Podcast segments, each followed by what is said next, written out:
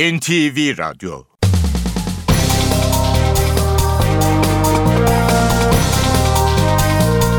İşe giderken.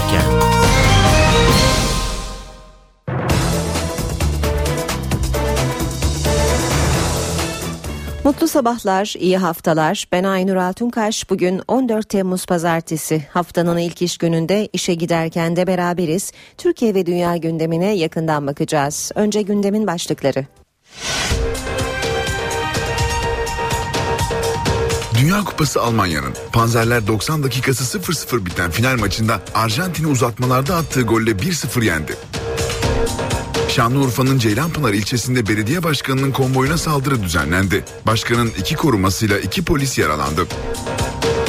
Irak Kürt Bölgesel Yönetimi Başkanı Mesut Barzani bugün Ankara'ya geliyor. İsrail'in Gazze operasyonu 7. gününde hayatını kaybeden Filistinlilerin sayısı 170'i aştı. İsrail Başbakanı Benjamin Netanyahu operasyonun uzun sürebileceğini söyledi.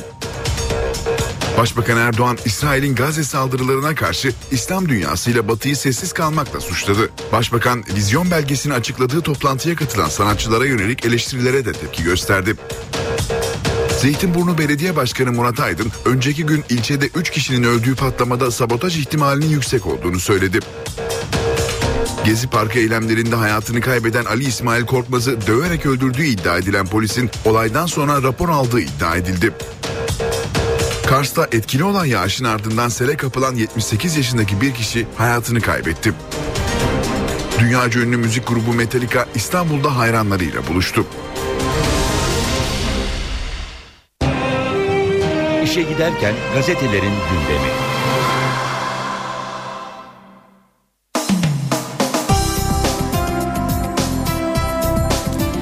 Basın özetlerine Hürriyet gazetesiyle başlayalım. 10 yıl dolduğu evimden çık diyor Hürriyet'te manşet. Ev ya da iş yerinde 10 yılı dolduran kiracıların gerekçe göstermeden çıkarılabilmesine imkan sağlayan düzenleme yürürlüğe girer girmez tahliyeler başladı. Şükrü Kızılot'un haberini okuyoruz. Söz konusu sürecin başlangıcı bundan 2 yıl önce 1 Temmuz 2012'de yeni borçlar kanununun yürürlüğe girmesiydi. O tarihte sözleşmesi 10 yılı dolduran kiracıların 1 Temmuz 2014'ten itibaren gerekçesiz olarak çıkarılabileceği açıklandı. Şimdi tahliye zamanı geldi çattı, mal sahipleri harekete geçti. Mal sahipleri tahliyeden en az 3 ay önce kiracıya bildirimde bulunmak zorunda. 10 yıl kuralının belirsiz süreli kiralama için geçerli olduğu unutulmamalı. Gazze'nin çocukları bir diğer başlık. İsrail komandoları havadan bomba yağan Gazze'ye karadan operasyona başladı. Ölü sayısının 166'ya yükseldiği bölgede şimdiden 33 çocuk can verdi. Ordu 1320 hedef vurduğunu açıkladı diyor Hürriyet gazetesi. Sürmanşette ise futbolun kralı Almanya başlığı var. 2014 Dünya Kupası finalinde uzatmalarda Götze'nin attığı golle Arjantin'i 1-0 mağlup eden Almanya dünya şampiyonu oldu ve kupayı 4. kez müzesine götürdü. Bu sonuçta ilk kez bir Avrupa takımı Amerika kıtasında oynanan kupa finalini kazanmış oldu. İkinci turda kimseye destek yok. HDP'nin köşk adayı Selahattin Demirtaş'a Kürtler güçlü bir aday çıkardı. Ama ikinci tura kalamazsa blok halinde Erdoğan'a oy verecekler senaryosu sorulmuş. Yanıt şöyle: bu iddiayı ben de okuyorum, izliyorum. Düşük ihtimal ama ikinci tura kalamazsak hiçbir adaya seçmenimizi yönlendirmeyeceğiz. Seçmenin blok halinde hareket edeceğini hiçbir aday açısından garanti edemiyoruz. İkinci turda da herkesi şaşırtan sonuçlar çıkabilir. Geçelim Milliyet'e. Akademide hileli sınav diyor Milliyet manşette. 688 polis yanlış sorulara doğru cevap verdi. 2009-2012 yılları arasındaki komiser yardımcılığı sınavları ile ilgili 5 polis yöneticisi hakkında soruşturma başlatıldı. Müfettişler 100'er soru sorulan 2009'daki sınavda 12, 2010'daki sınavda 14, 2011'de 19 ve 2012'deki sınavda ise 5 yanlış soru sorulduğunu belirledi. Araştırmalarda polis akademisince hazırlanan ve 2011'deki soru kitapçığında yer alan 19 hatalı soruya sınava giren 1000 kişiden 688'inin aynı doğru yanıtı verdiği belirlendi. En kanlı gece diyor Milliyet bir başka başlıkta. Önceki gece Gazze'ye düşen İsrail bombaları 56 kişinin ölümüne neden oldu. Hamas polis şefi Teysir Elbet'in evini hedefleyen saldırıda 18 kişi öldü. Önceki gece ilk kez Gazze'ye karadan da giren İsrail operasyonunda ölen Filistinlilerin sayısının 160'ı aştığını okuyoruz yine Milliyet'te. IŞİD artık bıraksın. Antalya'da önceki akşam katıldığı iftarda konuşan Cumhurbaşkanı adayı Başbakan Erdoğan, IŞİD denilen örgütün 49 tane başkonsolosluk görevlimizi biliyorsunuz rehine alması olayı var. Bunları ellerinde rehine olarak tutma hakkına sahip değiller. Bunları özellikle bırakmalarını kendilerine hatırlatıyoruz dedi. Rekora engel yok. Depremde iki bacağını kaybeden Ufuk Koçak, dünyanın nefesle en derine dalan engellisi rekoruna hazırlanıyor. Yelkenden kaya tırmanışına birçok sporu yapan Koçak, Kaş'ta nefesini tutarak 20 metre derine inmeyi deneyecek. Sabahla devam edelim. Yeni Türkiye'yi hazmedecekler diyor Sabah'ın manşeti. Cumhurbaşkanı adayı ve Başbakan Erdoğan'ın açıklamaları. Artık eski Türkiye'de yaşamıyoruz. Milli iradeye er ya da geç uyacaklar. İsteseler de istemeseler de yeni Türkiye kurulacak. Sırada Cumhuriyet gazetesi var. Cumhuriyet'in manşeti Türk rehineler IŞİD'e kalkan. Operasyon olasılığına karşı liderlerin yanında tutuluyorlar. Türkiye'nin Musul Başkonsolosluğunu basarak 45 kişiyi alıkoyan İslamcı örgütün rehineleri karargah olarak kullandığı bir binada tuttuğu öğrenildi demiş Cumhuriyet gazetesi. Binada IŞİD'in üst düzey komutanları da yaşıyor. Dışişlerinin akıbetlerinin ne olduğunu bilmediğini açıkladığı 4 kişi de aynı binada tutuluyor. Üst düzey bir yetkili binaya operasyon yapılamayacağını ancak insansız hava araçlarıyla sürekli gözetlendiğini söyledi. Kimse yas tutmaz. Washington'da Erdoğan seçilmezse ne olur sorusu böyle yorumlandı. Amerika'da önde gelen Türkiye uzmanları köşk seçimini panelde değerlendirdi. Başbakan Erdoğan'ın artık İslam dünyasına model olmadığını söyleyen Emekli Temsilciler Meclisi Danışmanı Alan Makowski, İhsanoğlu'nun seçilmesi uzak bir ihtimal ancak seçilirse de Beyaz Saray ve Washington'da kimse Erdoğan yönetimi için yas tutmaz dedi. Petrol ziyareti bir diğer başlık. Kürdistan Bölgesel Yönetimi Başbakanı Neçirvan Barzani dün İstanbul'da Başbakan Erdoğan'la görüştü. Erdoğan bugün Kürt Bölgesel Yönetimi Başkanı Mesut Barzani ve beraberindeki heyetle Ankara'da görüşecek. Heyetin Türkiye üzerinden satılan petrolün Halkbank'ta biriken parasını alacağı belirtildi. Görüşmede IŞİD de masaya yatırılacak. Habertürk'e geçelim. Bonzai'ye karşı Nuri Alço diyor Habertürk manşette. Uyuşuyorum kampanyası 30 ili kapsıyor. Gençleri ağına alan zehir Bonzai'ye karşı Nuri Alço'lu mücadele başlıyor. Türkiye'nin yeni belası Bonzai'ye karşı mücadele kampanyasına Eskişehir'den başlanacak. Uyuşuyorum projesi kapsamında Hayata Evet de festivali 30 ilde düzenlenecek. Nuri Alço ve Hande Yener gibi ünlüler de kamu spotlarında rol alarak kampanyaya destek verecek. Devlet kırmızı çizgidir. İhsanoğlu Edirne'de konuştu. Milletin, devletin bütünlüğü tartışılmaz. Bu kırmızı çizgidir. Kimse aşamaz. İcraat hükümettir ama Cumhurbaşkanı da bilgâne kalmaz. Milletin babasıdır. Halkın oyuyla daha güçlü olacaktır. Yeni Şafak gazetesine bakalım.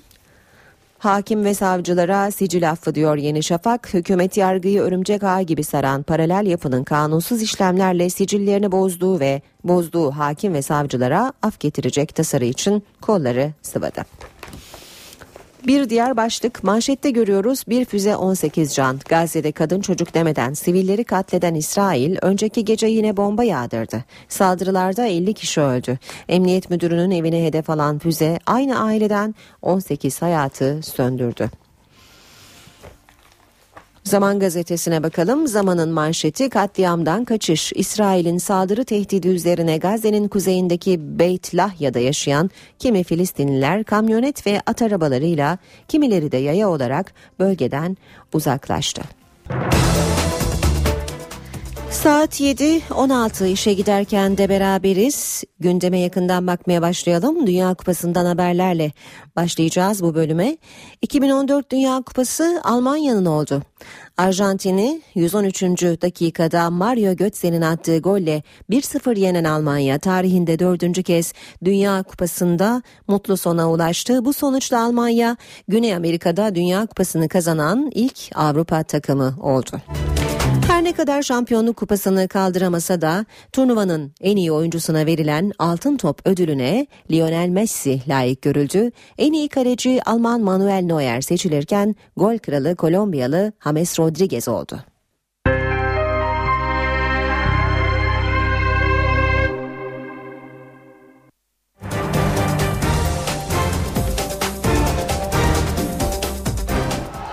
Dünya Kupası'nın bitişiyle birlikte kişisel ödüller de sahiplerini buldu.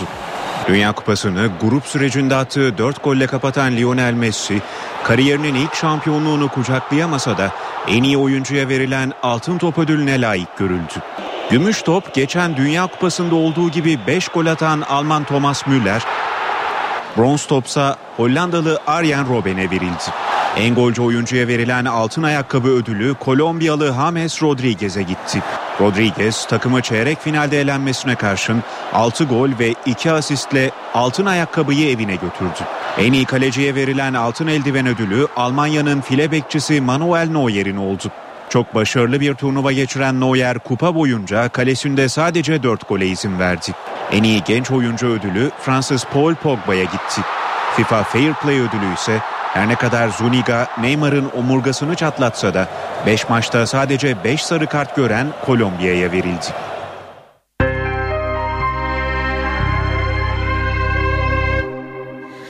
İsrail'in Gazze operasyonu 7. gününde hayatını kaybeden Filistinlilerin sayısı 172'ye ulaştı. Yaralı sayısı 1000'i aştı. İsrail Başbakanı Benjamin Netanyahu operasyonun uzun sürebileceğini söyledi. İsrail'in son 24 saatteki saldırılarında bir anne ile 3 yaşında bir kız çocuğu yaşamını yitirdi. Gazze Emniyet Müdürü'ne hedef alan saldırıda da aynı aileden 17 kişi hayatını kaybetti. İsrail Deniz Komandoları ise kısa süreli olarak Gazze kıyılarına çıktı. İsrail ordusu operasyonun hedefinde roket fırlatılan bir alan olduğunu duyurdu. Operasyon sırasında Filistinli militanlarla çıkan çatışmada 4 İsrail askeri yaralandı. Başbakan Netanyahu ise Gazze'ye yönelik operasyonun uzun sürebileceğini söyledi. Bu arada diplomatik girişimler de sürüyor. Almanya Dışişleri Bakanı Frank-Walter Steinmeier İsrail'e gidiyor. Alman bakan 2 günlük ziyaretinde İsrail Başbakanı Benjamin Netanyahu ve Filistin lideri Mahmut Abbas'la görüşecek. Fransa'da Gazze'ye yönelik saldırılarından dolayı İsrail'i ölçüsüz tepki vermekle suçladı. Başbakan Tayyip Erdoğan hafta sonunda Şanlıurfa mitinginde İsrail'in Gazze saldırılarına sert tepki gösterdi. Başbakan İsrail terör estiriyor dedi ve İslam dünyasıyla Batı'yı sessiz kalmakla suçladı. Başbakan vizyon belgesini açıkladığı toplantıya katılan sanatçılara yönelik eleştirilere de tepki gösterdi. Bakıyorsunuz hepsi hala İsrail'e hak veriyor. 400 ton bomba indiriyor, bomba. Leblebi çekirdeği atmıyor. Terör östürüyor, terör. Cidde'de yapılan toplantıya Başbakan Yardımcısı olarak sadece Türkiye Başbakan Yardımcısı gönderdi. Diğer İslam ülkeleri sadece temsilci gönderdi. Bu bizim ne durumda olduğumuzu gösteriyor. Batı'nın ses çıkar mı? Başbakan Erdoğan vizyon belgesini açıkladığı toplantıya gelen sanatçılara seslendi. Sanat kimsenin elinde değil. Sanatçı da kimsenin kölesi değil. Size bu hakaretleri yapanların hepsi o hakaretleriyle baş başa kalacaktır. Siz de onurunuzla, sanatınızla bu ülkenin geleceğine yön vereceksiniz. Başbakan Şanlıurfa'da çözüm sürecine vurgu yaptı, muhalefeti eleştirdi. Anneleri ağlatmak için uğraşanlar var ama anneler artık eski anneler değil. İşte Diyarbakır'da anneler artık itiraz ediyor. HDP'de ses var mı? Hani demokrasiydi? Hani özgürlüktü? Şu anda yine CHP, MHP, HDP, Pensilvanya ile işbirliği halindeler. 10 Ağustos'ta bu kirli ittifakın bedelini tekrar ödeyecekler. Köşk seçiminde 5 partinin ortak adayı Ekmeleddin İhsanoğlu dün seçim çalışmalarına Trakya'da devam etti. Edirne, Kırklareli ve Tekirdağ ziyaret eden İhsanoğlu'nun gündeminde Cumhurbaşkanı'nın görev tartışmaları vardı. İhsanoğlu huzurlu bir seçim istiyoruz dedi. Cumhurbaşkanı yol yapmaz, köprü yapmaz ama yol gösterir. Milletin huzuru için gereken ikazlarda bulunur ve icabında onlara bazı konularda direktif de verebilir. Cumhurbaşkanı adayı Ekmeleddin İhsanoğlu bir kez daha Cumhurbaşkanı'nın görev ve yetkilerine ilişkin tartışmayı değerlendirdi. İhsanoğlu Trakya'daki seçim çalışmalarına Edirne'de başladı. Esnafı ziyaret etti, halkla görüştü. Hepsi iyi. Neden? Çünkü mütevazidir. Çünkü doludur. Mağrur olma padişahım, senden büyük Allah var diyen bir medeniyetin evladıyız. Namazını Selimiye Camii'nde kılan İhsanoğlu Kırklareli'ye geçti. Cumhurbaşkanı adayı Türkiye'nin geneline hitap ettiklerini söyledi. İftarımızı 10.000 kişiyle açtık. AK Partisi'nden HDP'sine kadar herkes vardı. AK Parti'nin kurucularından, ilk başbakan yardımcılarından, milletvekillerinden insanlar vardı. İhsanoğlu huzurlu bir seçim istiyoruz dedi. Biz bir medeni yarış peşindeyiz. İnsanımızı birleştirecek Cumhurbaşkanı seçeceğiz. Cumhurbaşkanı adayı İhsanoğlu, Kırklareli'deki programının ardından Tekirdağ'a geçti. Bizim yanı başımızdaki komşularımızda İslam adına çıkan caniler, çeteler sivilleri kesip çocukları katlediyorlar. Biz bu ateşin üzerine su serpelim ki bu ateşlerin alevi ülkemize sıçramasın. HDP'nin Cumhurbaşkanı adayı Selahattin Demirtaş, İstanbul'da Ermeni, Süryani, Rum ve Yahudi inanç gruplarının temsilcileriyle bir araya geldi. Çözüm sürecine yönelik konuşan Demirtaş, "Ne olursa olsun elimize silah almayacağız." dedi. Biz kalıcı barış işine uğraşacağız. Biz başka siyasetçiler gibi şöyle böyle olursa elimize silah alırız demeyeceğiz. Ne olursa olsun elimize silah almayacağız. HDP'nin Cumhurbaşkanı adayı Selahattin Demirtaş, İstanbul'da Ermeni, Süryani, Rum ve Musevi temsilcilerle bir araya geldi. Kalıcı barış için net mesajlar verdi. Gidecek bir yerimiz de yok. Bizi de buradan kovmak isteyenler, size burada yer yok demek isteyenlere inat, daha cüretkar davranıyoruz. Hayır, bizzatihi biz bu devleti yönetmek istiyoruz. Demirtaş, birliktelik ruhunun altını çizdi. Eğer hem Süryani, hem Müslüman, hem Yahudi, hem Kürt, hem Çerkez, Gürcü, Pomak birlikte oy veriyorsa, Alevi, kadın, erkek, işçi, köylü, çiftçi birlikte oy veriyorsa, bu ilkeler hepimizin ilkesidir diyorsa, işte bizi kurtaracak birliktelik ruhu budur. Selahattin Demirtaş, seçilecek Cumhurbaşkanı'nın herkesi kucaklayan bir yapıda olması gerektiğini söyledi. Velev ki %50+1 oy alsa, herhangi bir aday bütün Türkiye'yi kucaklayacak mesajı vermemişse, Roboski ailelerinden özür dilenmemişse, Sivas katliamıyla yüzleşilmemişse, Gezi'deki Berkin Elvan'ın annesinden özür dilenmemişse, o gençlerin katliamı nedeniyle üzüntü ifade edilmemişse, asla Türkiye'nin tamamının Cumhurbaşkanı olamayacaktır. Cumhurbaşkanlığı seçiminde yarışacak adayların oy pusulasında hangi sırada yer alacağı bugün kura ile belirlenecek. Yüksek Seçim Kurulu'nun açıkladığı kesin aday listesine göre 10 Ağustos'ta Recep Tayyip Erdoğan, Ekmeleddin İhsanoğlu ve Selahattin Demirtaş Cumhurbaşkanı olabilmek için yarışacak. Pusulalarda adayların fotoğrafları da yer alacak. Adaylar 3 Ağustos'tan itibaren radyo ve televizyonlarda propaganda konuşmalarına başlayacak. Propaganda dönemi seçimin bir gün öncesinde, yani 9 Ağustos'ta sona erecek.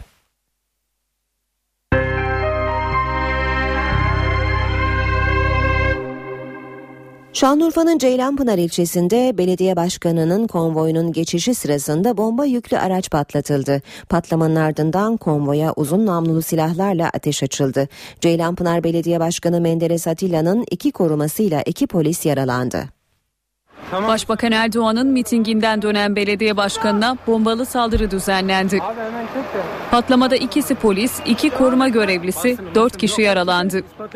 Olay Ceylanpınar ilçe merkezinin girişindeki Viranşehir Caddesi üzerinde oldu. Başbakan Recep Tayyip Erdoğan'ın Şanlıurfa mitingine katıldıktan sonra ilçeye dönen belediye başkanı Menderes Atilla'nın aracının geçişi sırasında patlama meydana geldi. Saldırı bomba yüklü aracın uzaktan kumandayla patlatılmasıyla düzenlendi. Olayda 2'si polis, 2'si koruma görevlisi, 4 kişi yaralandı. Patlamanın ardından konvoya uzun namlulu silahlarla ateş açıldı. AK Partili Ceylanpınar Belediye Başkanı Menderes Atilla saldırıdan yara almadan kurtuldu. Nasıl oldu? Bir patlama oldu önümüzde. Bir araç patladı. Biz hemen aracı, benim korumalarım vardı, polisler.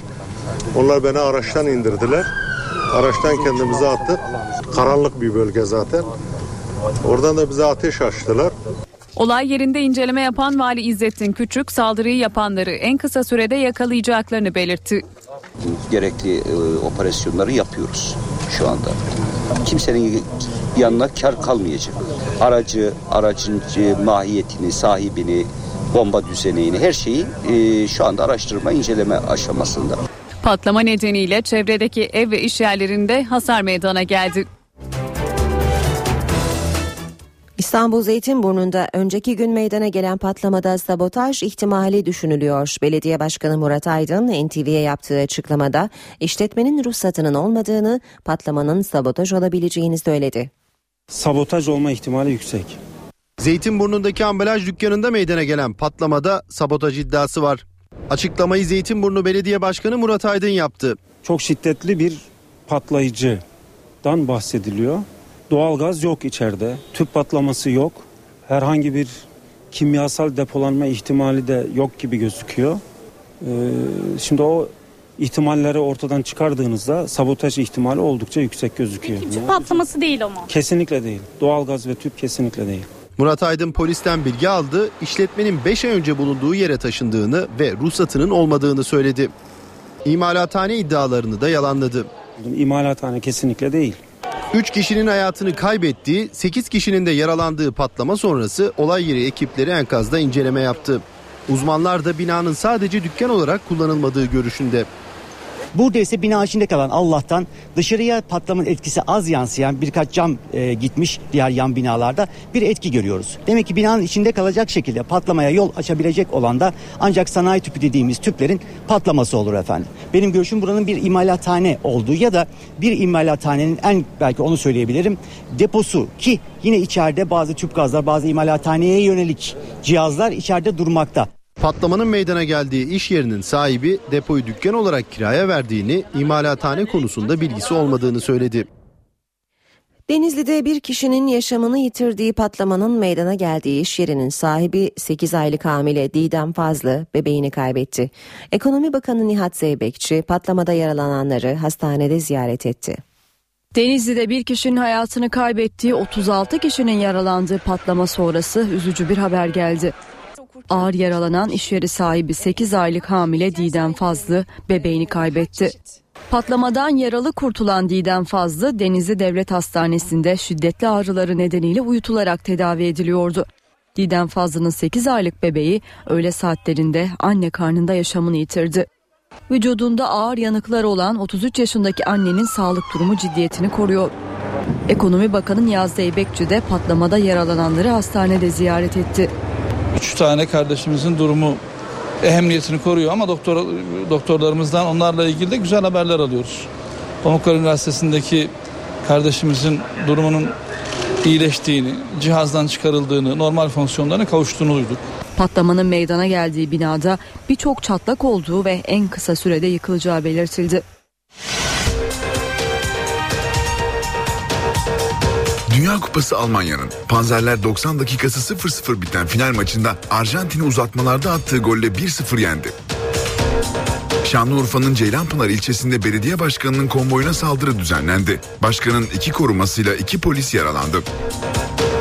Irak Kürt Bölgesel Yönetimi Başkanı Mesut Barzani bugün Ankara'ya geliyor. İsrail'in Gazze operasyonu 7. gününde hayatını kaybeden Filistinlilerin sayısı 170'i aştı. İsrail Başbakanı Benjamin Netanyahu operasyonun uzun sürebileceğini söyledi. Başbakan Erdoğan, İsrail'in Gazze saldırılarına karşı İslam dünyasıyla Batı'yı sessiz kalmakla suçladı. Başbakan, vizyon belgesini açıkladığı toplantıya katılan sanatçılara yönelik eleştirilere de tepki gösterdi. Zeytinburnu Belediye Başkanı Murat Aydın, önceki gün ilçede 3 kişinin öldüğü patlamada sabotaj ihtimalinin yüksek olduğunu söyledi. Gezi Parkı eylemlerinde hayatını kaybeden Ali İsmail Korkmaz'ı döverek öldürdüğü iddia edilen polisin olaydan sonra rapor aldığı iddia edildi. Kars'ta etkili olan yağışın ardından sele kapılan 78 yaşındaki bir kişi hayatını kaybetti. Dünyaca ünlü müzik grubu Metallica İstanbul'da hayranlarıyla buluştu.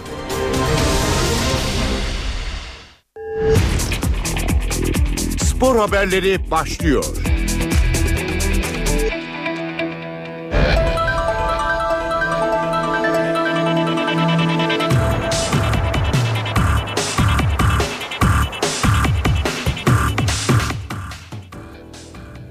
Günaydın, spor gündeminden gelişmelerle birlikteyiz. Dünyanın en büyüğü Almanya. Panzerler Arjantin uzatmalarda Gözde'nin attığı golle 1-0 yenerek tarihinde 4. kez Dünya Kupası'nı kazandı.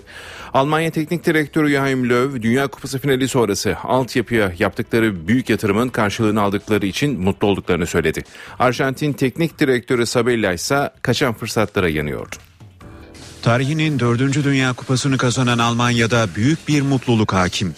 Bu mutluluk teknik direktör Joachim Löw'ün final maçının ardından düzenlediği basın toplantısına da yansımıştı. Altyapıya yaptıkları büyük yatırımın karşılığını aldıkları için büyük bir gurur duyduklarını söyleyen Löw, "Bir günde dünya şampiyonu olmadık. Bu projenin temelleri 10 yıl önce Jürgen Klinsmann'ın liderliğinde atıldı. Çok çalıştık ve sürekli kendimizi geliştirdik. Dünya Kupası'nı kazanmayı hak eden bir takım varsa o da bu takımdı. Turnuva boyunca en iyi futbolu oynayan takım olduğumuzu düşünüyorum. İnanılmaz bir takım ruhu oluşturan bu oyunculara da çok şey borçluyuz," dedi. Arjantin Teknik Direktörü Alejandro Sabella ise kaçan fırsatlara yanıyordu. Higuaín ve Messi ile çok önemli pozisyonlar yakaladıklarını hatırlatan Sabella, maçın sonucunu rakip kale önündeki hataların belirlediğini savundu. Duygusal bir konuşma yapan Sabella, "Oyuncularım çok üzgün ve sessiz ama soyunma odasında savaşçıların sessizliği vardı. Bu oyuncular kazanmak için ellerinden gelen her şeyi yaptı. Bu nedenle yarın aynaya baktıklarında hiçbir pişmanlık duymayacaklar," diye konuştu. Önemli bir pozisyonu gole çeviremeyen Messi'nin altın top ödülünü kazanmasını da değerlendiren Sabella, "Bence Messi bu Dünya Kupası'ndan önce gelmiş geçmiş en büyük oyuncular arasındaki yerini almıştı. Dünya Kupası'nın en iyi oyuncusu seçilmeyi de hak ettiğini düşünüyorum," ifadesini kullandı. Arjantin 28 yıllık Dünya Kupası hasretine Brezilya'da da son veremedi. Arjantin, Almanya'ya 1990 Dünya Kupası'nda olduğu gibi 1-0 yenilmekten kurtulamadı. Parlak kariyeri boyunca sürekli Dünya Kupası'nı kazanamamakla eleştirilen Messi de artık 4 yıl sonrasını beklemek zorunda. Brezilya'nın ev sahipliğindeki turnuvaya 1998 Fransa ile birlikte tüm zamanların en gollü Dünya Kupası olarak kayıtlara da geçti. Brezilya'nın ev sahipliği yaptığı Dünya Kupası pek çok rekora sahne oldu. Bunların en önemlisi şüphesiz Miroslav Klose'nin kupa tarihinin en golcü futbolcusu unvanını almasıydı. Klose, Almanya'nın grup aşamasında Gana ile oynadığı maçta sahaya girdikten 2 dakika sonra ilk dokunuşunda topu filelere gönderdi. 36 yaşındaki oyuncu böylece hem ülkesinde hem de Dünya Kupası tarihinde kendisine özel bir yer edindi. Gana karşısında Dünya Kupalarında 15. kez fileleri havalandıran Klose, Brezilyalı Ronaldo'nun rekorunu egale etti. 4. Dünya Kupası'na katılan Klose, yarı finalde Brezilya karşısında Dünya Kupaları tarihinin en golcü oyuncusu unvanının sahibi oldu. Klose bu maçta 16. golüne imza attı ve rekoru Ronaldo'dan devraldı. Ama milli takımının formasıyla çıktığı 133 maçta 71 gol atan Klose, Brezilya'da Dünya Kupası'nı kazanma mutluluğunu da ilk kez yaşadı. Brezilya'da tarihe geçen isimlerden biri de Amerika Birleşik Devletleri kalecisi Tim Howard'tı. Deneyimli kaleci, Birleşik Devletler'in Belçika ile oynadığı 2. tur maçında kalesini tutan 16 şutta gole izin vermedi. Üstelik bu şutların çoğu önemli gol fırsatlarıydı. Howard böylece bu alandaki istatistiklerin tutulmaya başlandığı günden bu yana bir Dünya Kupası maçında en çok kurtarış yapan kaleci unvanını eline geçirdi.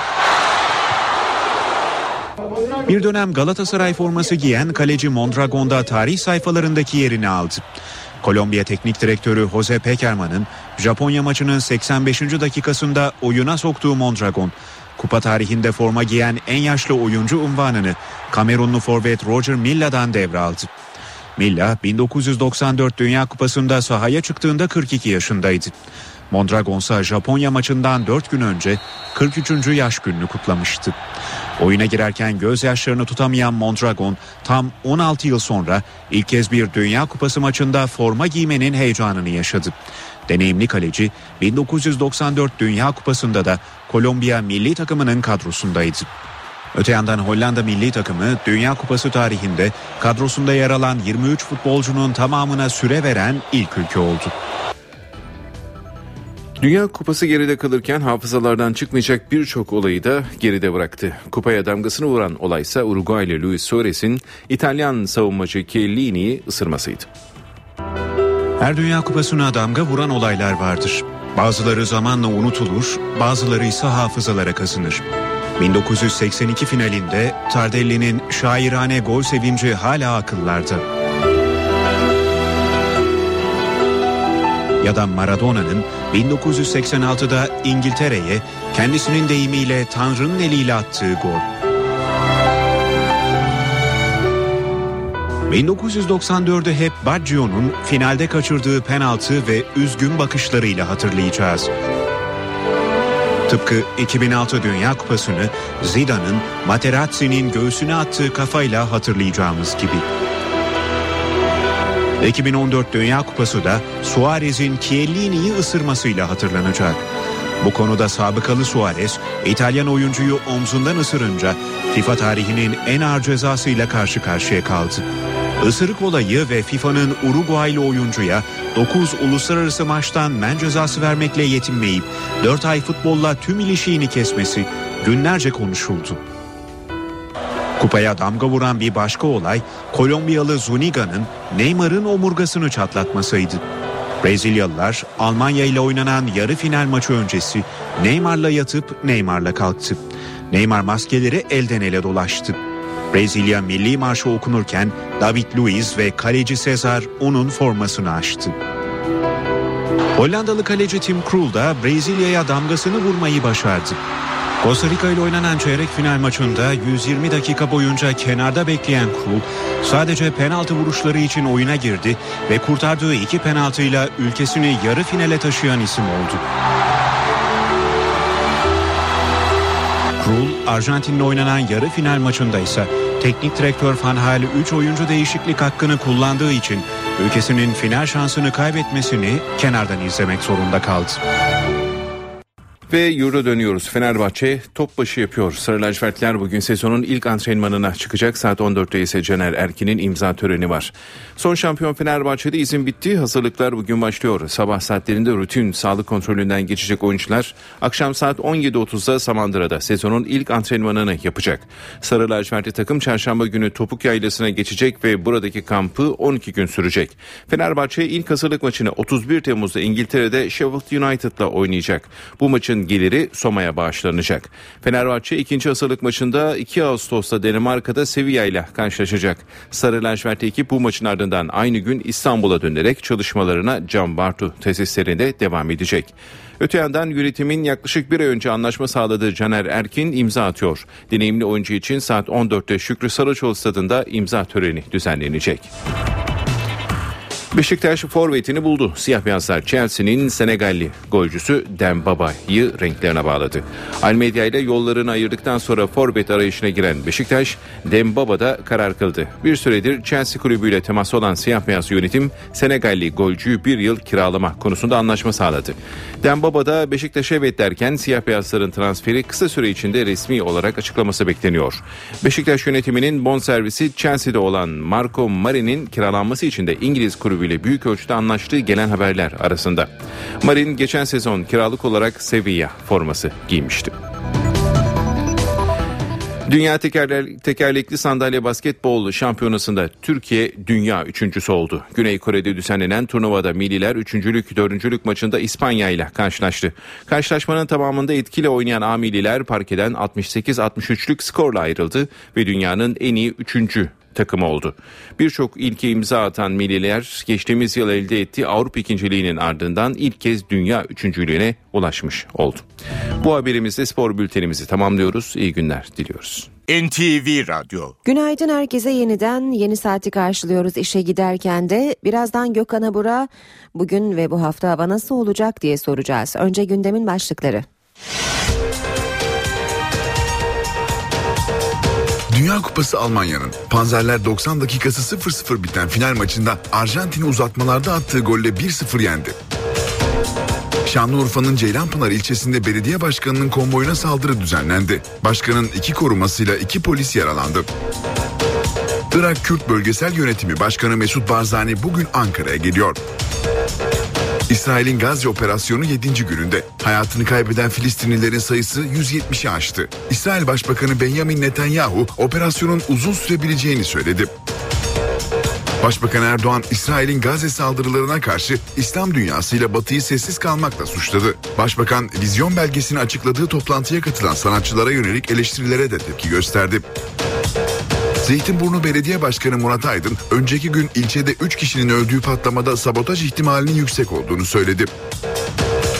Gezi Parkı eylemlerinde hayatını kaybeden Ali İsmail Korkmaz'ı döverek öldürdüğü iddia edilen polisin olaydan sonra rapor aldığı iddia edildi. Kars'ta etkili olan yağışın ardından sele kapılan 78 yaşındaki bir kişi hayatını kaybetti.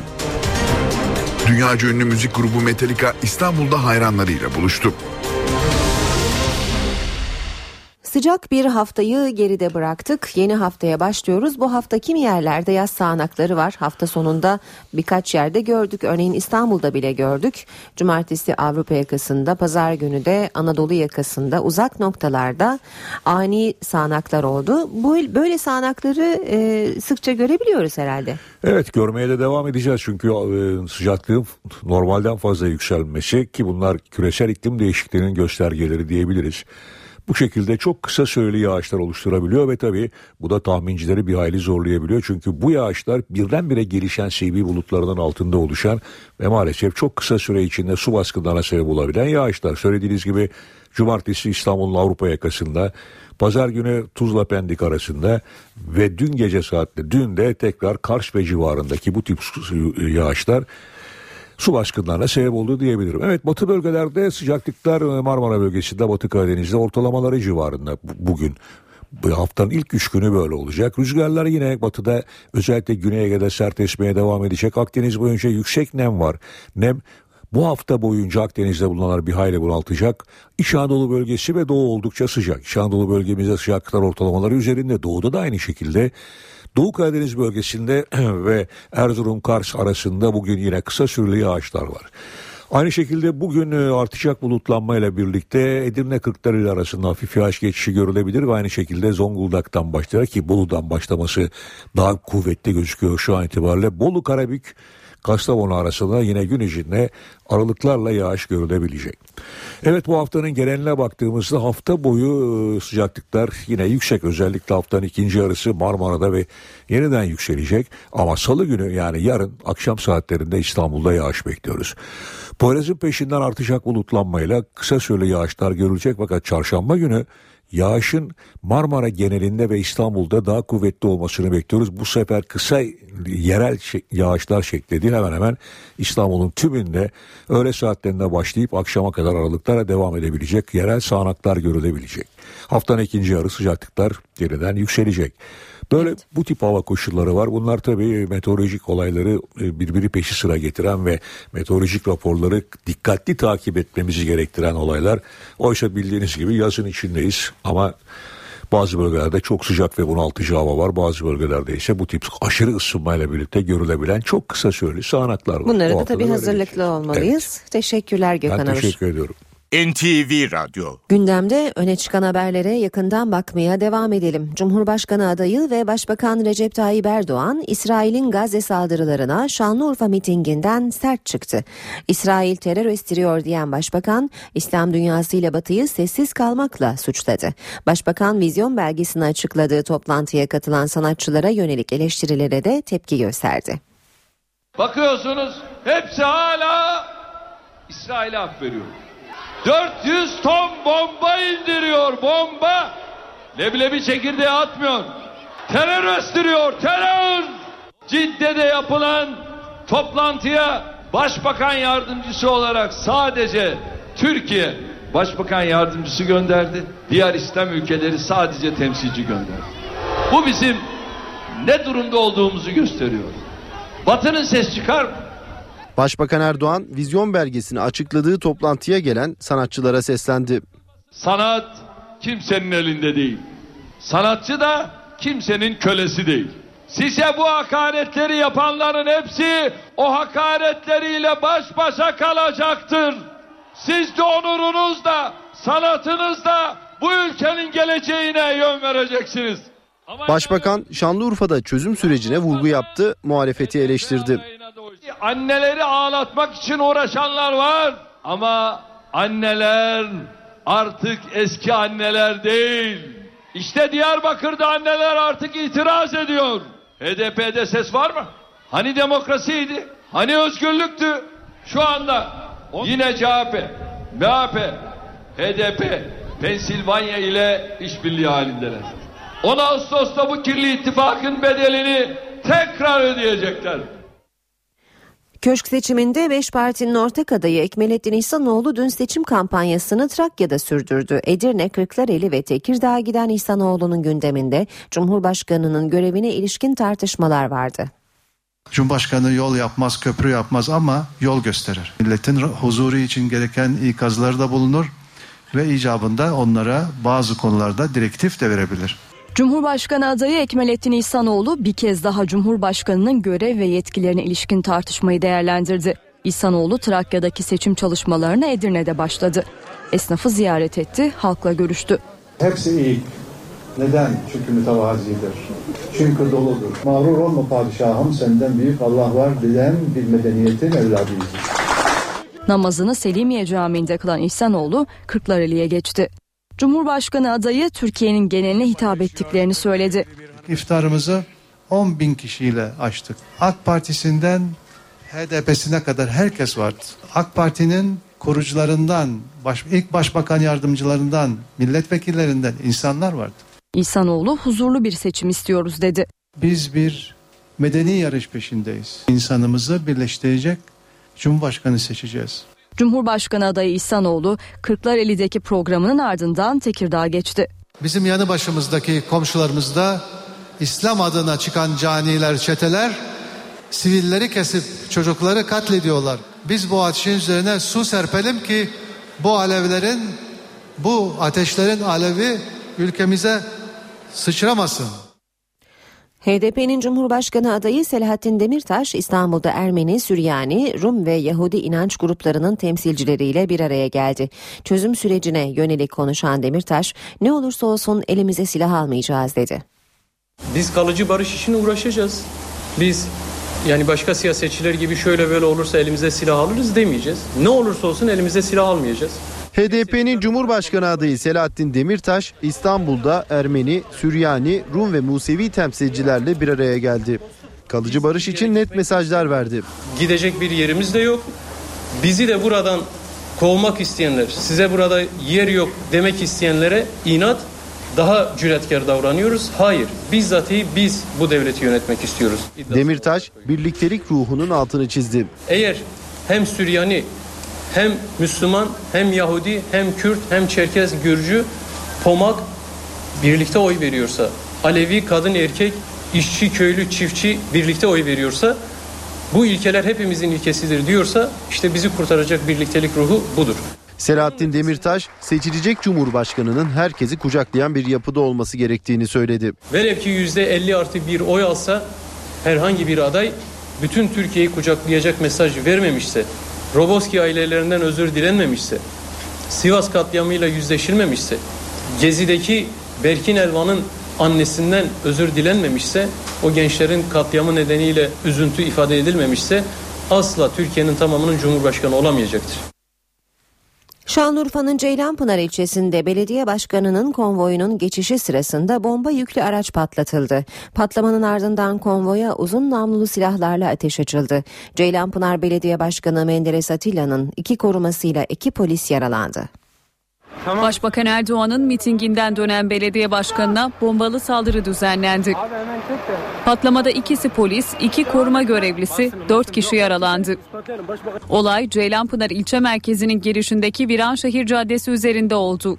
Başbakan Recep Tayyip Erdoğan'ın Şanlıurfa mitingine katıldıktan sonra ilçeye dönen belediye başkanı Menderes Atilla'nın aracının geçişi sırasında patlama meydana geldi. Saldırı bomba yüklü aracın uzaktan kumandayla patlatılmasıyla düzenlendi. Olayda ikisi polis, ikisi koruma görevlisi, 4 kişi yaralandı. Patlamanın ardından konvoya uzun namlulu silahlarla ateş açıldı. AK Partili Ceylanpınar Belediye Başkanı Menderes Atilla saldırıdan yara almadan kurtuldu. Nasıl oldu? Bir patlama oldu önümüzde. Bir araç patladı. Biz hemen aracı, benim korumalarım vardı polisler. Onlar beni araçtan indirdiler. Araçtan kendimizi attık. Karanlık bir bölge zaten. Oradan da bize ateş açtılar. Olay yerinde inceleme yapan Vali İzzettin Küçük saldırıyı yapanları en kısa sürede yakalayacaklarını belirtti. Gerekli operasyonları yapıyoruz şu anda. Kimsenin yanına kar kalmayacak. Aracın mahiyetini, sahibini, bomba düzenini, her şeyi şu anda araştırma, inceleme aşamasında. Patlama nedeniyle çevredeki ev ve iş yerlerinde hasar meydana geldi. Gezi Parkı eylemlerinde hayatını kaybeden Ali İsmail Korkmaz'la ilgili davada 3. duruşma bugün yapılacak. Duruşma öncesinde yeni iddialar gündemde. Ali İsmail Korkmaz'ı döverek öldürdüğü iddia edilen polisin olaydan hemen sonra ayağındaki çatlak nedeniyle rapor aldığı ve bu raporu da Korkmaz'ı evine gönderen doktorun verdiği iddia edildi. Ayrıca sanık polisin AK Parti milletvekiliyle görüştüğü iddiası da meclis gündeminde. Ali İsmail Korkmaz'a bir şeyin yok, evine git diyen doktor, Korkmaz'ın ölümüne neden olan tekmeyi atmakla suçlanan polise rapor verdi. İddia Milliyet gazetesindeki bir haberde yer aldı. Eskişehir'deki Gezi Parkı olayları sırasında darp edilen Ali İsmail Korkmaz, olayın ardından gittiği hastanede kas gevşetici ilaç verilerek evine gönderildi. Olaydan bir süre sonra da hayatını kaybetti. Doktor hakkındaki soruşturmada takipsizlik kararı çıktı. Habere göre Korkmaz'ı evine gönderen doktor, Ali İsmail'i tekmeleyen polis memuru Mevlüt Saldoğan'a ayağında çatlak olduğu iddiasıyla 7 gün rapor verdi. Ancak Saldoğan'ın olay anında çekilmiş X-ray görüntüleri hastane kayıtları arasında bulunamadı. Polis memuru Mevlüt Saldoğan'la ilgili bir diğer iddiada olaydan sonra AK Parti Batman Milletvekili Ziver Özdemir'le defalarca telefon görüşmesi yaptığı yönünde. CHP Genel Başkan Yardımcısı Veli Ağbaba iddianın Adalet Bakanı Bekir Bozdağ tarafından yanıtlanması istemiyle Meclis Başkanlığı'na soru önergesi verdi. Ali İsmail Korkmaz davası da devam ediyor. 3. duruşma Kayseri'de görülecek. Korkmaz'ı tekmeleyen polis memuru Mevlüt Saldoğan için müebbet hapis cezası isteniyor. 3'ü polis, 7 sanık içinse öldürme suçuna yardımdan 15 yıla kadar hapis cezası talep ediliyor. İstanbul'da bir çocuk annesi genç kadın sokakta yürürken maganda kurşununun hedefi oldu. Kadın hayatını kaybetti, zanlılarsa kaçtı. İstanbul'da rastgele açılan ateş bir can daha aldı. 42 yaşındaki Ayla Özsoy ailesiyle birlikte iftar dönüşünde bir araçtan açılan ateş sonucu hayatını kaybetti. Olay Bağcılar Çınar Mahallesi Osman Gazi Caddesi'nde gece yarısı meydana geldi. Ayla Özsoy'un yakınları önce ne olduğunu anlayamadı, sonra başından yaralandığını gördüler, hemen hastaneye kaldırdılar ama tüm müdahalelere rağmen kurtarılamadı. Ayla Özsoy maganda kurşunuyla hayatını kaybetti. Saldırganların kurşunları çevredeki araçlara ve iş yerlerine de isabet etti.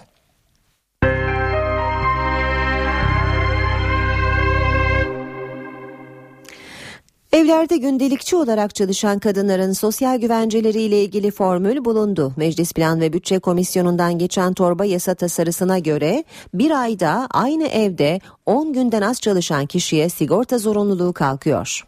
Ekmeğini temizlikten çıkaran emekçi kadınlar. Bir başka deyişle gündelikçiler. Meclis Plan Bütçe Komisyonu'nda kabul edilen torba yasa tasarısı onları da yakından ilgilendiriyor. Ben 15 günde bir alıyorum. 15 günde bir alınca da yani sigortasını yaptırmak külfet geliyor. Mevcut düzenlemeye göre ev sahipleri gündelikçilerin sigortasını yaptırmak zorunda. Ancak komisyondan geçen torba tasarı hayata girdiğinde bu sistem değişecek. Artık herkes gündelikçiyi sigortalı yapmak zorunda kalmayacak. Sadece aynı eve bir ay içinde 10 günden fazla giden gündelikçiyi sigortalı yapmak zorunlu olacak. 10 günden az bile olsa işverenin ödemesi gerekiyor. Herkesin geçim sıkıntısı var. Geçim sıkıntısı olduğu için zaten çalışıyoruz. Bir evde 10 günden az çalışan gündelikçiler içinse kupon sistemi hayata girecek. Ev sahipleri kupon yöntemiyle çalışanları adına sigorta primi yatıracak. Evine haftada bir gün temizlikçi alan ev sahibi, asgari ücretin saatlik tutarına göre hazırlanmış kuponlardan alarak temizliğe gelen kişiye çalıştığı saat kadar kupon verecek. Saat 8.23 başkent gündemiyle devam edeceğiz. Karşımızda NTV muhabiri Miray Aktağ Uluç var. Miray günaydın. Günaydın Aynur. Cumhurbaşkanı adaylarının seçim turları devam ederken bir taraftan da Irak ve Gazze'deki gelişmeler de takip edilmekte. Bugün de önemli bir konuk bekliyor Ankara. Neler aktaracaksın bize bu sabah? Haftanın ilk iş gününde başkent Ankara'nın yoğun bir gündemi var. Irak Kürt Bölgesel Yönetimi Başkanı Mesut Barzani bugün Ankara'da olacak.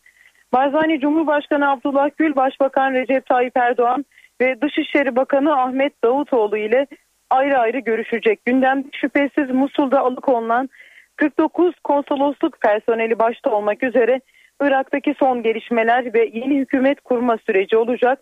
Mesut Barzani'nin sürece yönelik Kürdistan bölgesi Irak'taki siyasi sürecin düzelmesi için yardım etmeye hazırdır. Fakat halkımızın kendi kaderini tayin etmesi için çalışmalarımızı devam ettireceğiz şeklinde bir açıklaması olacaktı ve olmuştu ve bu noktada geri atmamız söz konusu değil ifadelerini kullanmıştı.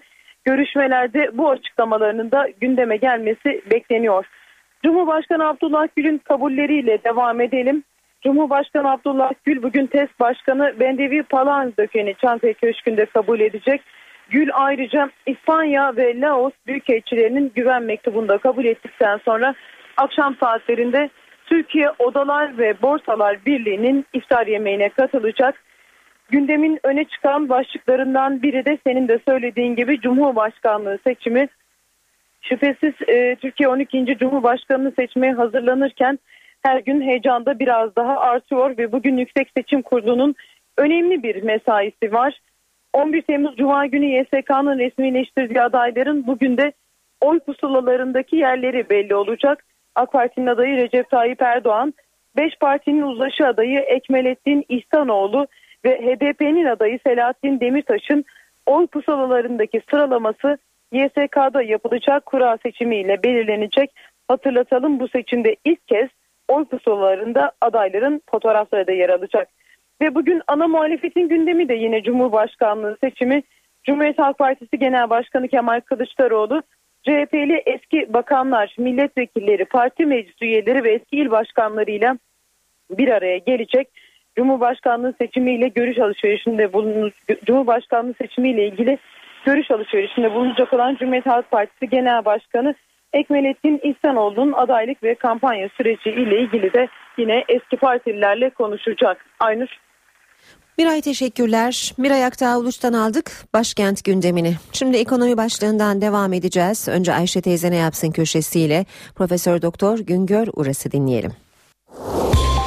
Ayşe teyze ne yapsın? Güngör Uras, Ayşe teyzeye ekonomide olan biteni anlatıyor.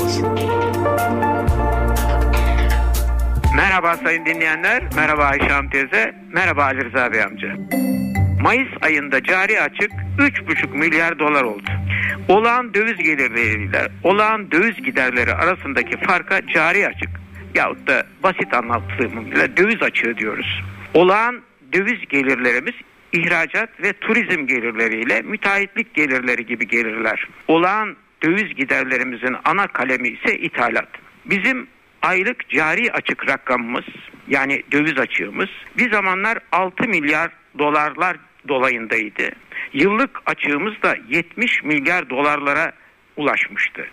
Ekonomi yönetimi açığı küçültmek için tedbirler aldı. İthalat frenlendi, ihracat teşvik edildi. Alınan tedbirler sonuç verdi. Mayıs ayında da açık $3,5 milyar geriledi.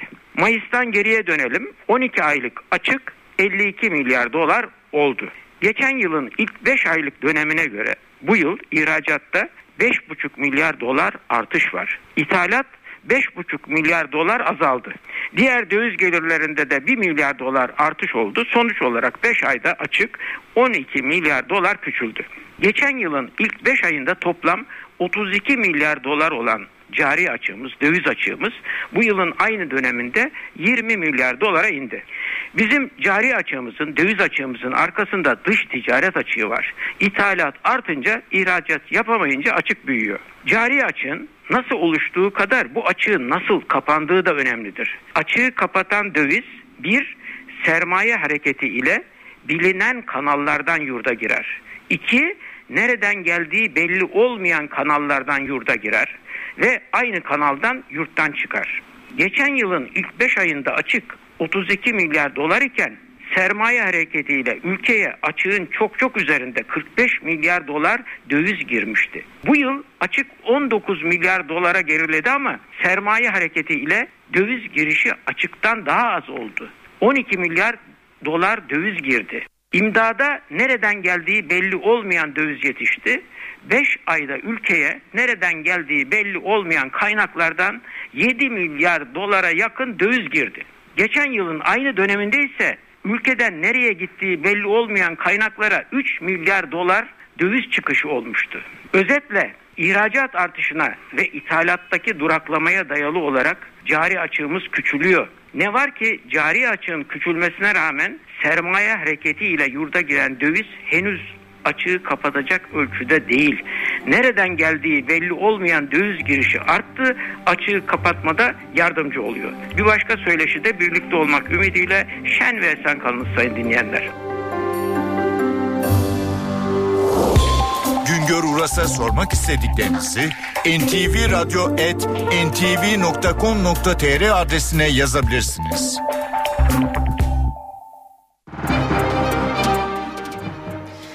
Piyasalarla devam edelim, sonra küçük bir ara vereceğiz. BIST endeksi Cuma günü %1,03 değer kazanarak 79.364 puandan haftayı tamamladı.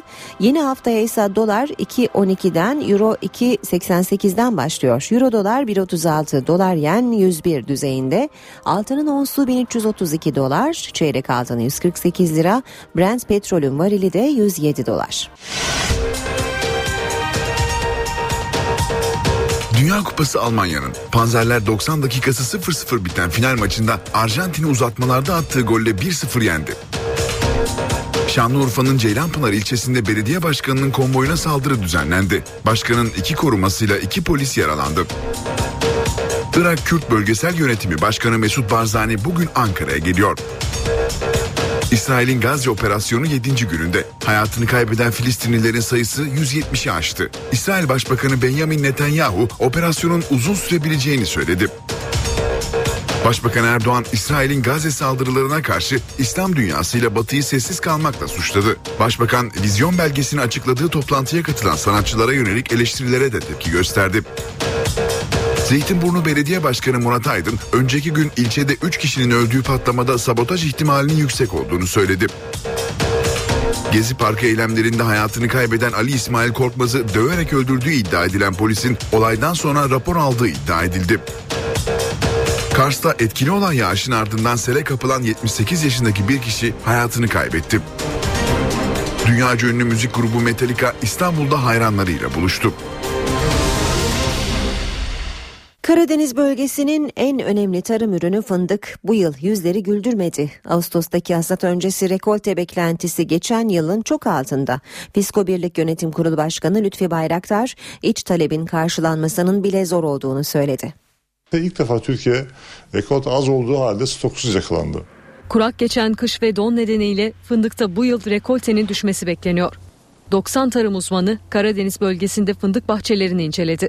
Hasadına Ağustos'ta başlanacak fındıkta rekolte beklentisi 430 bin ton civarında.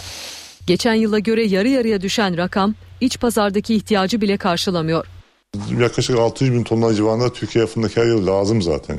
Yani hem ihraç anlamında hem de iç tüketim anlamında. Fındığın az olması fiyatlara da yansıyacak. Çiftçinin geçen yıl 7 liraya sattığı fındığın fiyatının bu yıl 10 liranın üzerinde olması bekleniyor. Aslında stoğun olmadığı ve ürünün çok az olduğu yıllarda fiyatın ucunu kestirebilmek mümkün değil. Ama hani şunu diyebiliriz fındık 10 milyon altına düşmez. Yani bunu söyleyebiliriz yani. Yaş fındığında 15 liranın üzerinde satılması tahmin ediliyor. Aile ve Sosyal Politikalar Bakanlığı Türkiye'nin aile yapısını araştırdı. Araştırmaya göre Türkiye'de yalnız yaşayanların oranı 5 yılda 2 katına çıktı. Türkiye'de geniş aileden çekirdek aileye geçiş yaşanıyor. Yalnız yaşayanların oranı 5 yılda yaklaşık 2 kat arttı. Veriler Aile ve Sosyal Politikalar Bakanlığı'ndan. Bakanlık 2006-2011 yılları arasını mercek altına aldı. Türkiye'nin aile yapısını araştırdı. Araştırmaya göre Türkiye'de bireylerin %74'ü çekirdek aileli hanelerde yaşıyor. Bunu geniş aileli haneler takip ediyor. Ancak 2006 ve 2011 yıllarına bakıldığında geniş aileli hanelerin çözülmeye başladığı, yalnız yaşayanların sayısının arttığı ortaya çıktı. Araştırmaya göre 2006'da %2.7 olan yalnız yaşayanların oranı 2011'de %4.7'lere yükseldi. Özellikle erkek nüfusun yalnız yaşama oranında artış var. 2006'da yalnız erkeklerin oranı %48 iken 2011'de bu oran %60'a ulaştı. Yalnız kadın nüfusunda ise azalma var. Araştırmaya göre akrabalarıyla aynı evde yaşayanların oranı %9'dan %6'ya düştü. Sağlık sektöründen yeni bir haber verelim. Yemek borusu mide hastalıklarının tanısında sanal endoskopi yöntemi başladı. Birkaç dakika içinde tamamlanan sanal endoskopiyi radyoloji uzmanı Profesör Barış Diren anlattı. Açlık, anestezi ve tıbbi müdahale korkusu. Endoskopiyi hastalar için kabusa çeviren bu süreç teknoloji sayesinde artık yaşanmıyor. Yemek borusu, mide, bağırsak hastalıklarının tanısı için gerekli olan endoskopi ve kolonoskopi artık sanal olarak yapılıyor. Bilgisayarlı tomografi cihazında 3 veya 4 dakika süren, hastaya hiç elimizin sürülmediği, onu günlük yaşamından geri bıraktırmadığımız bir tetkik yöntemi. Bu tetkik ile gerçek endoskopide görülen bilgilerin aynısına ulaşmak mümkün olabilmektedir. Klasik endoskopi ve kolonoskopi yönteminde tetkikler organlarda dolaştırılan bir kamera yoluyla gerçekleşiyor. Sanal endoskopide ise sadece tomografi cihazından yararlanılıyor. Hastanın tetkiki el değmeden tamamlanıyor. Sanal yöntem kimi zaman klasik yöntemin aşamadığı engelleri de aşabiliyor. Bu haberle işe giderken haberler sona eriyor. Spor haberleri yayında olacak. Saat başında buluşmak üzere. Hoşçakalın. Spor haberleri başlıyor.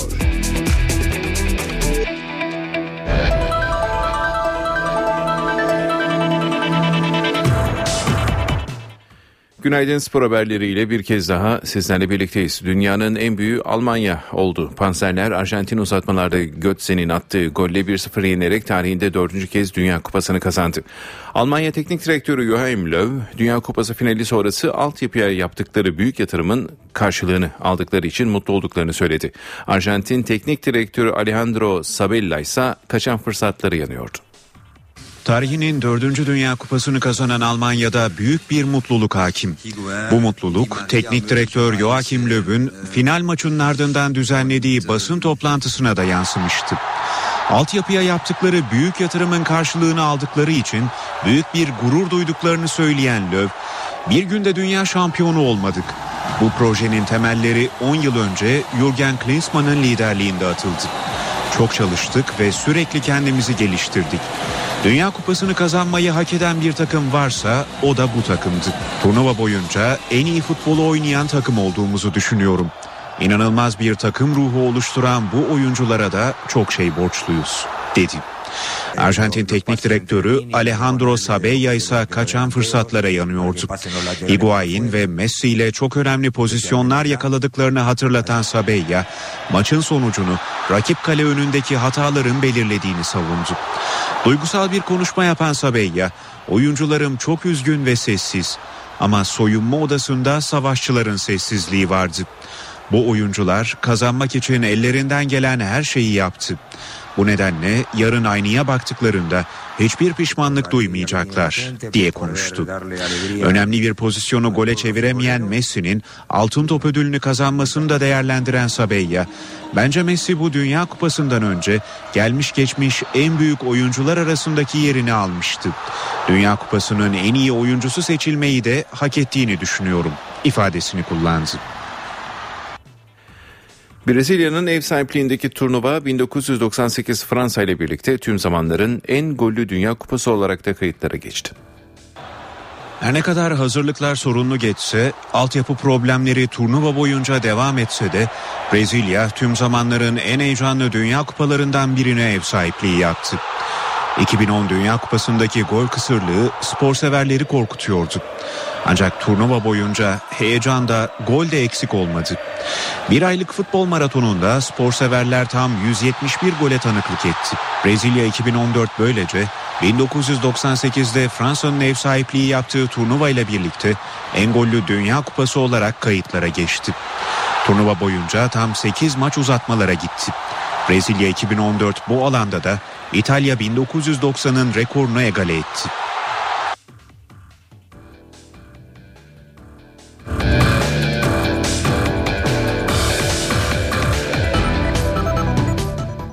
Ve yurda dönüyoruz. Galatasaray'da gözler transfere çevrildi. Sarı Kırmızıların önceliği sağ bek. Yönetim yerli isimlerin üzerinde duruyor.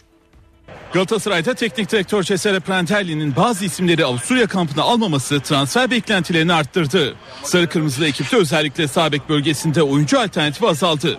Sabri Sarıoğlu ve Ebu'ya Avusturya kampı kadrosuna alınmazken Salih Dursun da Olcan At'ın transferinde takasta kullanılmıştı. Kadroda bu mevkide oynayabilecek sadece Veysel Sarı kalırken sakatlığı nedeniyle geçtiğimiz sezonun büyük bölümünü kaçıran Hamit Altıntop da Prandelli'nin görev vermesi halinde savunmanın sağında forma giyebilir. Sağ bek için transfere yönelen Galatasaray yerli isimler üzerinde duruyor. Sarı Kırmızıların hedefinde ilk futbolcu Eskişehirsporlu Tarık Çamdal. Devre arasında da gündeme gelen Tarık için yönetim bonservis ücretiyle birlikte Avusturya'ya götürülmeyen oyuncuları kullanmak istiyor. Sarı Kırmızılar bu hafta içinde resmi teklifte bulunacak. Galatasaray'ın sağ bekte düşündüğü bir başka isimse Bursasporlu Şener Özbayraklı. Yeşil beyazlı takımda gösterdiği performansla beğeni toplayan Şener için Tarık Çamdal transferinin sonuçlanması beklenecek. Fenerbahçe top başı yapıyor. Sarı lacivertler bugün sezonun ilk antrenmanına çıkacak. Saat 14'te ise Caner Erkin'in imza töreni var. Son şampiyon Fenerbahçe'de izin bitti. Hazırlıklar bugün başlıyor. Sabah saatlerinde rutin sağlık kontrolünden geçecek oyuncular akşam saat 17.30'da Samandıra'da sezonun ilk antrenmanını yapacak. Sarı lacivertli takım çarşamba günü Topuk Yaylası'na geçecek ve buradaki kampı 12 gün sürecek. Fenerbahçe ilk hazırlık maçını 31 Temmuz'da İngiltere'de Sheffield United'la oynayacak. Bu maçın geliri Soma'ya bağışlanacak. Fenerbahçe ikinci hazırlık maçında 2 Ağustos'ta Danimarka'da Sevilla ile karşılaşacak. Sarı lacivert ekip bu maçın ardından aynı gün İstanbul'a dönerek çalışmalarına Can Bartu tesislerinde devam edecek. Öte yandan yönetimin yaklaşık bir ay önce anlaşma sağladığı Caner Erkin imza atıyor. Deneyimli oyuncu için saat 14'te Şükrü Saraçoğlu stadında imza töreni düzenlenecek.